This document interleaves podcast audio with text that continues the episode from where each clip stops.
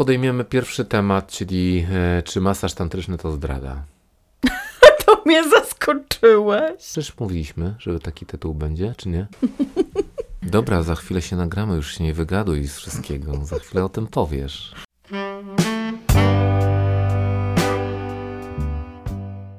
Witamy Was w kolejnym odcinku naszych podcastów zatytułowanych Przebudzenie przez dotyk, a są z Wami Anna Anastazja. I Piotr Blue.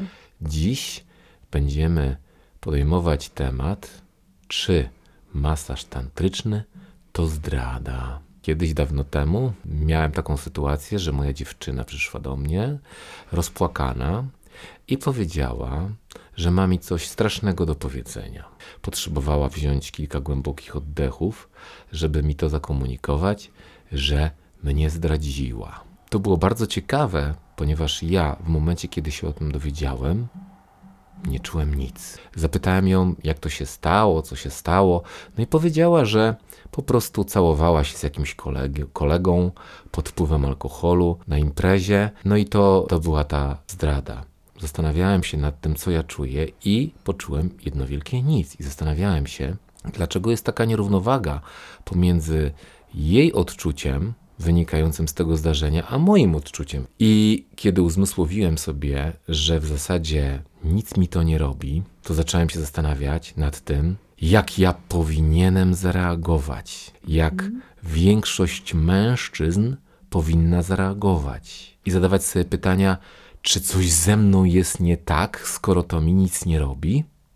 Zacząłem sobie wyobrażać takiego chłopaka, który jest zdenerwowany tym, że ktoś całował jego dziewczynę, wczuwać się w rolę takiego mężczyzny, który dokonuje zemsty na tym mężczyźnie. Ale w żaden sposób ta rola kompletnie nie pasowała do tego, jaki ja jestem wewnętrznie. No i tak właśnie przeżyłem pierwszy raz w życiu sytuację, która dla mojej dziewczyny była zdradą, a dla mnie po prostu jakimś wypadkiem w życiu. Zdarzeniem losowym. Dokładnie. Nieoczekiwanym, ale zdarzeniem losowym. Tak. I też zauważyłem mm, przy okazji, że każdy z nas ma zupełnie inne podejście do tego mm, znaczenia tego słowa. I też zacząłem sobie uświadamiać, że w ogóle dla mnie pojęcie zdrady to jest takie pojęcie bardzo wojenne. Takie y, związane z pewnymi umowami między państwami, takie bardzo polityczne, bardzo formalne. I zacząłem się zastanawiać, jak to jest pomiędzy małżonkami. Czy ja w momencie, kiedy powiedzmy, że zaczynam jakąś relację, już nie mówię w ogóle o związku, nie chcę mówić tu stricte o związku małżeńskim, tylko kiedy w momencie zaczynam jakąś relację, to czy ja komuś obiecuję, że czegoś nie będę robił? Więc skąd się to bierze, że my jednak zakładamy, że pewnych rzeczy nie powinniśmy robić? Bo te rzeczy nie są do końca jasno określone, tak jak wspomniałeś, i będąc w związku partnerskim, w związku małżeńskim, wychodzimy z założenia, że mamy siebie na wyłączność.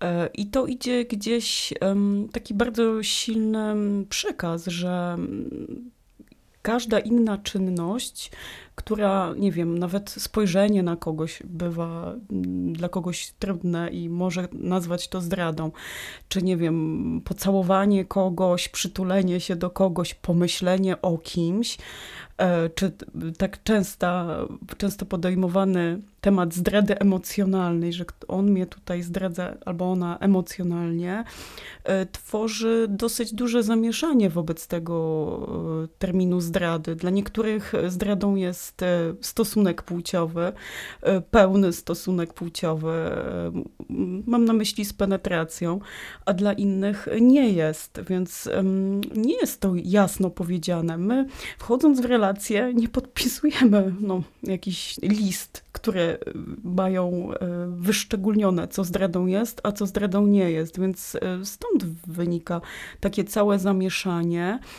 I często my w związkach też nie rozmawiamy o tym, co dla kogo już jest przekroczeniem pewnych granic, za którym pojawia się napis zdrada. Ja w ogóle nie lubię tego słowa. Wiesz co, ja też za nim nie przepadam, bo tak jak wspomniałeś, że to jest, kojarzy się z, z polityką też i z pewnymi działaniami na gruncie właśnie polityki, czasami e, wojennym. I my właśnie z taką energią e, podchodzimy do relacji. I to, to też wprowadza dużo zamieszania i często generuje dużo bólu i takiego niezrozumienia, e, nie, takiego i zamknięcia też trochę. też. I zamknięcia. I zamknięcia. Nie dawania no. sobie przestrzeni na rozmowę, bo w momencie, kiedy ja wiem, jak na przykład moja partnerka zareaguje na daną sytuację, to ja już wolę się nie odzywać. A jednak mimo wszystko jesteśmy ludźmi i czasami popełniamy błędy prawda? Mhm.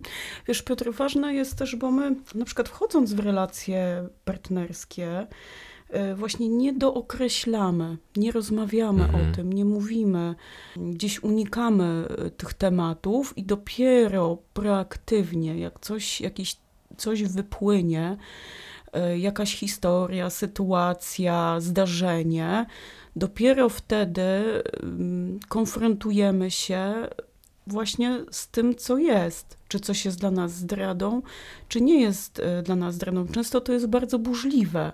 Właśnie pojawia się dużo zranień i niezrozumienia, więc e, ja uważam, że warto w związkach o tym rozmawiać, nawet wchodząc w te relacje. Wiadomo, że na początku może być to inaczej i warto też, też weryfikować to co jakiś czas, żeby ten temat nie był z, z, zamieciony pod dywan, nie był gdzieś tam w kącie przykurzony i dopiero wybijał z intensywnością, wiesz, granatu wrzuconego do szamba, gdy zajdzie jakaś konkretna sytuacja. Mhm.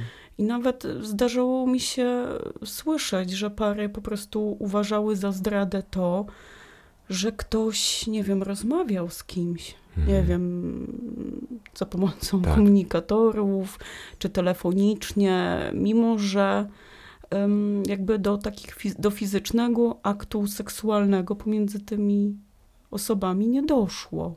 Tak. A było tak duże zranienie i tak duży ból, i tyle cierpienia, że trudno było właśnie e, z tego poziomu rozmawiać, co się zadziało w ogóle, dlaczego ja się tak czuję, e, co się stało, nie? Mhm. że tyle emocji się we mnie na przykład pojawia. Zdarza się, że w relacjach jest e, jedna osoba bardziej taka swobodna, ma luźne podejście do mm, powiedzmy tego słowa zdrada, a druga osoba, tak jak ty powiedziałaś, jest y, bardzo usztywniona, ma te granice po prostu bardzo mocno zawężone, co mhm. powoduje, że ta relacja jest bardzo emocjonalna wtedy. I czasami jedna osoba, ta, która jest bardziej zacieśniona w tym pojmowaniu tej zdrady, jest bardziej wymagająca i w zasadzie ogranicza tą drugą osobę, tak, tym swoim podejściem.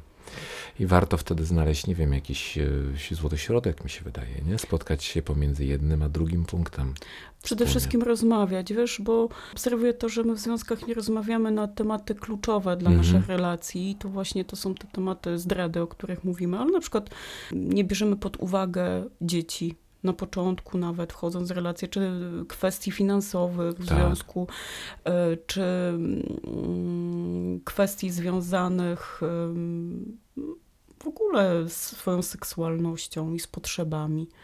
Rzadko o tym rozmawiamy. Już tak wychodzimy z założenia, że coś jest nam dane od, tak na raz, mhm, że tak. relacja jest jakby taką później może być umową cywilnoprawną zwaną małżeństwem, ale że jest coś, wchodząc w związek, myślimy, że dostajemy coś w pakiecie. A tu się okazuje, że to jest mistyfikacja, nie ma czegoś takiego. I jak nie dookreślimy tych punktów e, takich ważnych dla relacji, no to będziemy gdzieś narażeni na e, perturbacje. No życie przynosi różne e, niespodzianki i później możemy czuć się na przykład oszukani, mhm. zdradzeni, bo nawet nie wiemy, co się zadziało w tej relacji, tak, do końca.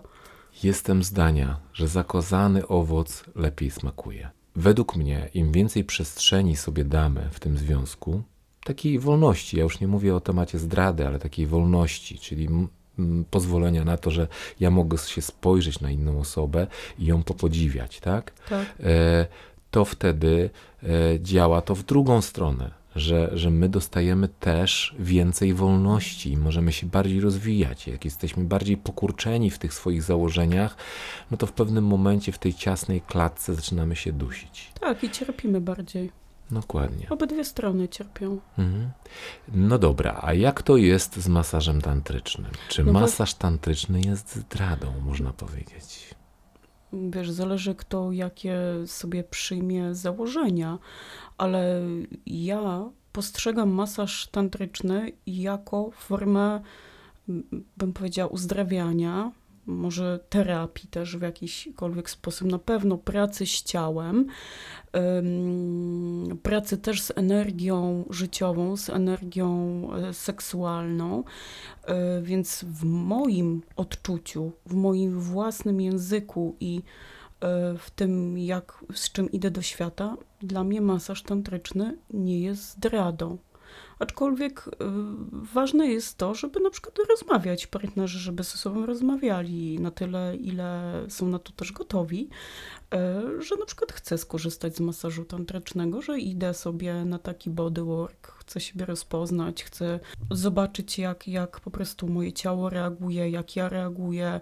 To, jest, to też jest ważne, nie? żeby dać sobie taką przestrzeń, ale nie, nie tworzyć wokół tego takiej atmosfery napięcia, no bo na przykład idziemy, załóżmy, do, do lekarza, czy do fizjoterapeuty, czy do jakiegoś innego specjalisty y, i nie robimy wokół tego jakiegoś, jakiegoś dramatu, a tutaj przy masażu tantrycznym może y, być coś takiego, taka sytuacja, pomysł, że, że to już jest przekroczenie pewnej granicy, za którą jest właśnie zdrada. Mhm.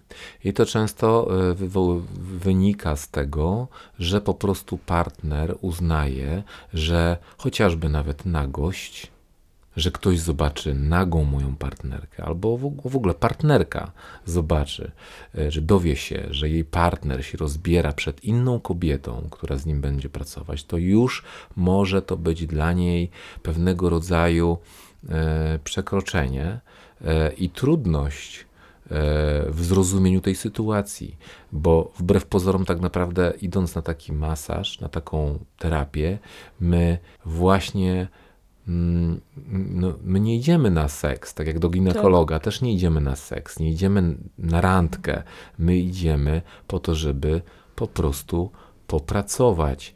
Właśnie po to, żeby nam w naszej relacji było lepiej. No najlepiej, się, najlepiej się przejść wspólnie na taki masaż. Oczywiście. E, oczywiście nie musi to być masaż synchroniczny, ale to może być masaż prowadzony e, indywidualnie. Właśnie, Piotr, bo czasami trudno być terapeutą we własnym związku. Na przykład widzę, że um, mam jakieś, nie wiem, e, zablokowania, jakieś zmrożenie i chcę iść na przykład na mapping joni, tak? E, mogę wybrać mężczyznę, mogę wybrać kobietę i dla partnera to już może być, że może coś fajnego poczuje na tym masażu, e, czego nie czuję podczas seksu i zbliżenia z partnerem, ale ja idę po to, żeby ta nasza jakość też współżycia i tej relacji intymnej była lepsza często to jest, uważam, że to jest błędne myślenie, że obarczamy partnera tym, że ma być naszym terapeutą, a my mamy być terapeutą dla niego. Nie. Czasami są tak trudne rzeczy, że trzeba iść do specjalisty. Mhm. I takim właśnie specjalistą jest też e, osoba, często wykonująca świadomie masaż tantryczny, czy tantryczną pracę z ciałem. Mhm. I to robimy, robię po to, żeby nam się żyło też lepiej. Dokładnie. I w zasadzie, idąc tym tropem, można by było powiedzieć, że wszędzie na nas może czyhać tak zwane niebezpieczeństwo zdrady, prawda? Nie musi to być masaż tantryczny. Może to być na przykład wizyta u mechanika, albo po prostu zwykły spacer po lesie. I wszędzie możemy widzieć te zagrożenia związane ze zdradą. Czy nie lepiej jest zaufać partnerowi, pozwolić mu e, doświadczać życia i tak naprawdę dzięki temu zaufaniu zyskujemy właśnie jego zaufanie, zyskujemy jego serce. No. zyskujemy jego przestrzeń, zyskujemy więcej, będąc w większym zaufaniu do partnera, niż ograniczając go w czymkolwiek w swoim życiu. Bo często dzieje się tak, że im więcej ograniczeń, im więcej takiego trzymania partnera, partnerki na coraz krótszej smyczy, tym bardziej te podwaliny tej relacji stają się kruche. A im więcej jest wolności, tym bardziej spaja to relacje. Więc warto też to wziąć pod uwagę, gdy się rozważa to, czy iść na tantryczną pracę z ciałem do bodyworkera, czy, czy też nie iść. Ja mo może jeszcze wspomnę o tym, że kiedy ja pierwszy raz się wybierałem na masaż tantryczny, to bardziej on mi się kojarzył z masażem erotycznym. Oczywiście o tym wiedziała moja partnerka, że ja na taki masaż się wybieram. Miałem to szczęście, że nie sprawiało jej to mm, dużego kłopotu. Sama też chciała tego samego doświadczyć. Doświadczyliśmy tego wspólnie. No i tak jak już chyba powiedziałem, że się mile zawiodłem, że to nie była, że to nie był masaż erotyczny, tylko masaż tantryczny, gdzie ja w nagości zacząłem dostrzegać zupełnie inne potencjały tej pracy z ciałem niż wcześniej miałem mm, skojarzenia na temat tego masażu. No właśnie, Piotr, bo jest coś takiego, że my się też możemy bardziej otworzyć przed osobą, która jest nam obca, z trudnymi dla siebie tematami, ze swoimi traumami, niż przed własnym partnerem. E, I to jest bardzo uzdrawiające, że możemy w ogóle się z tym skonfrontować, e, bo często dla partnera nasze mm, trudne emocje, które wychodzą podczas tych bodyworków, tak, mogą być za bardzo obciążające. On nie będzie wiedział, jak to przyjąć, jak wesprzeć tę Mhm. drugą stronę. Tak. Dlatego choćby z tego powodu warto rozważyć pójście na, do specjalisty w tym zakresie. Czy możemy pokusić się o odpowiedź na to pytanie? Czy masaż tantryczny to zdrada? No, Czy według- wolimy to zostawić Ja wolę zostawić, aczkolwiek mogę powiedzieć jako jak, pytanie otwarte? jako pytanie otwarte. Dla mnie nie jest to zdrada, ale każdy ma inne definicje zdrady. Y, Każdy ma inne definicje wolności w związku, więc no nie ma jasnej odpowiedzi. Bo tyle, ile jest ludzi, ile konsensusów się też wytworzy na tej bazie, tyle jest y, możliwości. Dziękujemy Wam serdecznie za wysłuchanie naszego podcastu. Zachęcamy Was do subskrybowania naszego kanału na YouTubie, do zaglądania na nasze profile na Facebooku, e, do zaglądania na naszą oficjalną stronę pod adresem piotrblue.pl, gdzie znajdują się szczegółowe informacje na temat tego, jakie sesje indywidualne prowadzimy, a także na temat tego, jakie kursy i warsztaty prowadzimy. I do następnego. Anna Anastazja? I Piotr Blum.